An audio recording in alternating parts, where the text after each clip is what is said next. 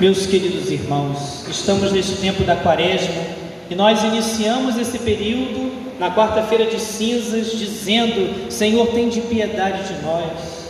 Cantávamos também e cantamos nesse tempo: Senhor, vinde salvar a todos nós que somos seu povo. Suplicamos hoje no salmo: tem de piedade, Senhor, porque nós pecamos. Tem de piedade, Senhor, e vinde nos tirar das trevas, da escravidão. Nós temos que ter essa consciência, sim, de que precisamos que Deus venha em nosso resgate. O homem precisa de salvação, e a primeira leitura de hoje, nesse primeiro domingo da quaresma, parece nos dar uma grande catequese sobre isso. Porque o Senhor vem nos salvar de quê? Salvar da situação de pecado vem nos salvar do erro, vem nos salvar do mal. Na primeira leitura, no livro do Gênesis, ali está falando sobre a criação de Deus. Deus cria o homem por amor, do nada, do pó da terra, cria, sem precisar do homem, por puro amor. Deus cria o ser humano, cria o homem, mas antes disso prepara toda, todo o mundo a criação para o bem dele. E Deus então cria o homem para um projeto de aprofundamento nesse amor, de participação à vida divina. Esse é um projeto de Deus. Mas o homem escolhe o pecado e sai desse projeto maravilhoso de Deus. O homem então vai para o naufrágio do erro, sai dos planos de Deus e por isso precisa ser resgatado. E Cristo, isso segundo a leitura de hoje, se o pecado entrou por um só homem, se o pecado entrou por, por Adão, a salvação desse pecado entrou também por um homem, Deus que se fez homem, Cristo. Por isso, quando nos unimos a Ele, quando escolhemos a lógica de Cristo e não a de Adão, nós somos salvos pela Sua graça.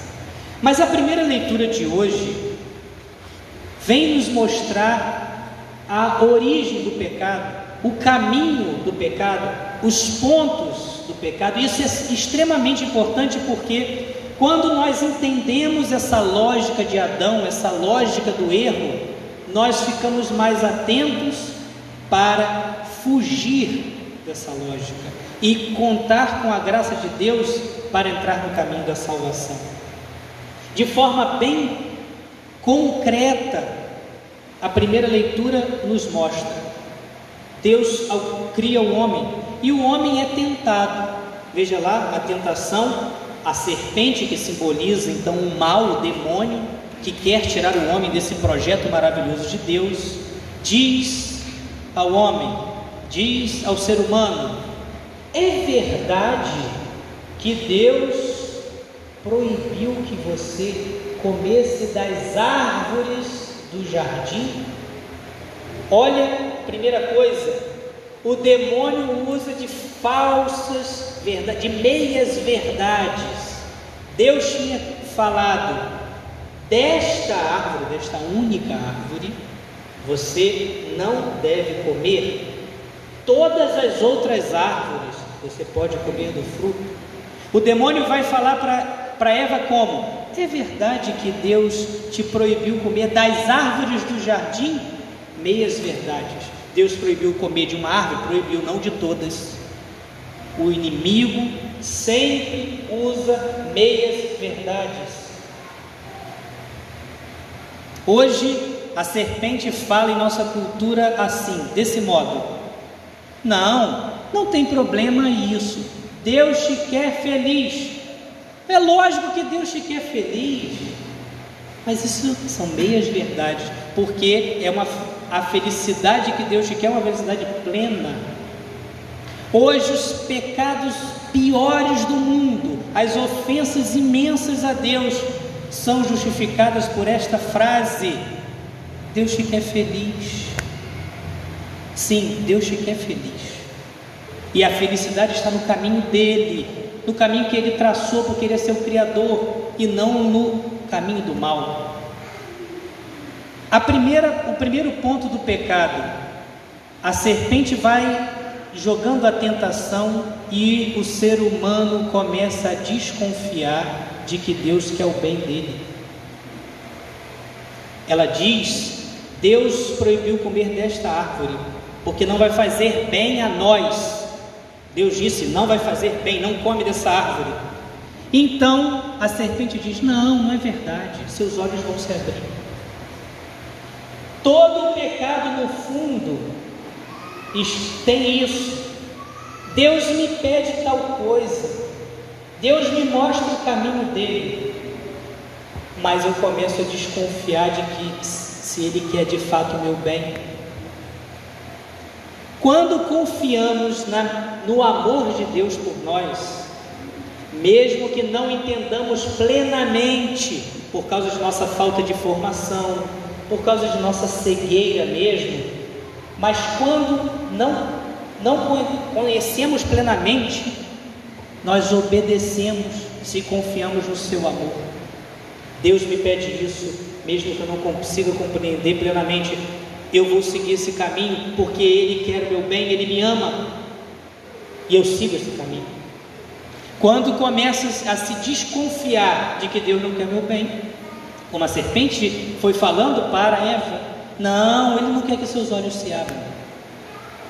Apresentando o mal como se fosse algo bom, o homem começa a cair. Outro ponto que mostra essa catequese do livro do Gênesis sobre o pecado, diz o texto que a mulher olhou para o fruto e viu que era de agradável aspecto. Outro ponto do pecado quando se deixa, quando o homem vai se deixando levar pelos sentidos, pela paixão, pelos impulsos, sabe o que Deus pede, mas se deixa levar por esses para saciar os seus impulsos e seus desejos, ele troca o que Deus pede por causa disso. A, a, o texto diz que o homem, que o ser humano olha então para o fruto e vê que é de agradável aspecto, então ele começa a se deixar atrair e querer e quer saciar os seus impulsos. E aqui, pensemos de modo geral, não só no sentido de sexualidade ou de alimentação, de gula, não. Pense em várias coisas. Por exemplo, alguém te fez um mal, vem um ímpeto para você retribuir aquele mal, de vingança, de se você se deixa levar por aquilo, você está querendo saciar aquele impulso e você troca o caminho de Deus para saciar aquilo. Outro ponto então dessa catequese do Gênesis, também a serpente diz isso, o terceiro ponto. Você pode comer desse fruto, sereis como deuses. A vaidade, o orgulho do homem. O homem que quer se colocar no lugar de Deus, quer fazer um caminho próprio e não se submeter ao caminho de amor de Deus, por ter desconfiado do amor do Senhor, por ter se deixado levar pelos seus impulsos, o homem quer se colocar no lugar de Deus e fazer suas próprias regras, suas próprias leis, seu próprio caminho, como se ele fosse o, o, o próprio Salvador de si mesmo. Sereis como deuses Agora pense nesses três pontos do pecado e veja a sabedoria da Sagrada Escritura, da tradição da igreja, de modo especial nesse tempo quaresmal. Não só no tempo quaresmal, que separa todo, toda a nossa vida, mas principalmente nesse tempo quaresmal. Se um dos pontos do pecado é desconfiança nesse amor de Deus, eu desconfio que o que ele pede, a obediência que ele me pede é para o meu bem. A oração, que é uma prática da quaresma, faz com que a pessoa mergulhe nesse amor de Deus e comece a crescer em confiança. Muitas vezes ouvimos aquela frase, às vezes temos que é, colocar o pé para Deus colocar o chão, a confiança, essa entrega, essa entrega verdadeira é fruto da oração. Então a oração aí se mostra como uma arma contra o mal, uma arma contra a astúcia do inimigo. Outro ponto, falamos de mortificação, jejum, penitência. Quando o homem começa, através da penitência, que é um exercício quaresmal também, começa a saber dominar os seus impulsos. Exemplo que a gente sempre dá. Vamos dizer que você fez escolher uma penitência de não comer doce na quaresma e você adora o pudim que a sua mulher faz, lá que sua mãe faz. Você adora o pudim. Está lá o pudim na mesa. É errado comer pudim? Não, não é errado. Mas você fez um propósito. Se você, ao olhar aquele pudim, vem aquele impulso de saciar aquela, aquele desejo de comer o pudim, e você sabe dominar aquilo, sabe dominar os seus impulsos, você está treinando, você está se fortificando com a graça de Deus contra as tentações do mal, as tentações do pecado.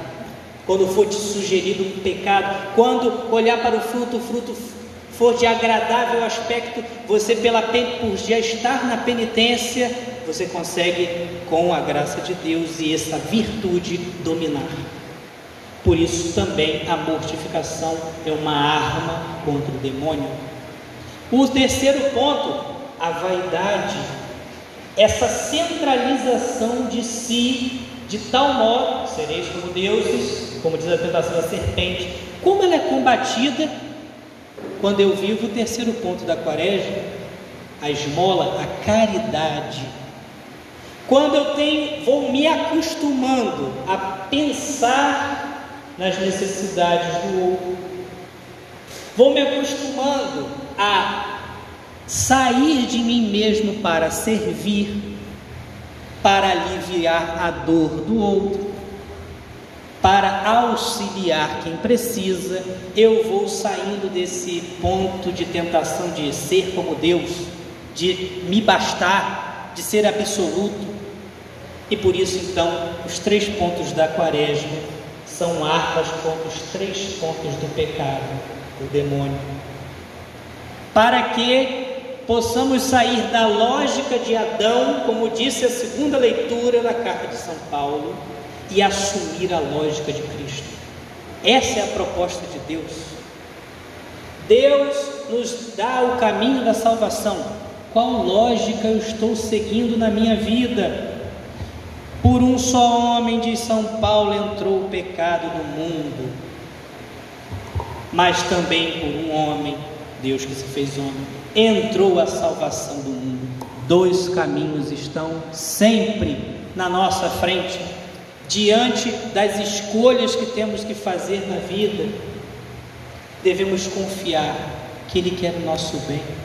O que Ele nos pede é para o nosso bem, é para a nossa salvação. A desobediência a Deus é o caminho de Adão, a obediência a Deus é o caminho de Cristo.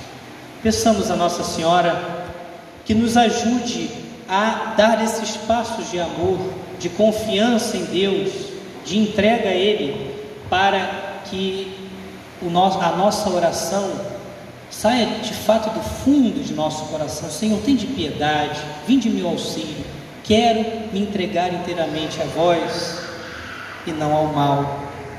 Amém.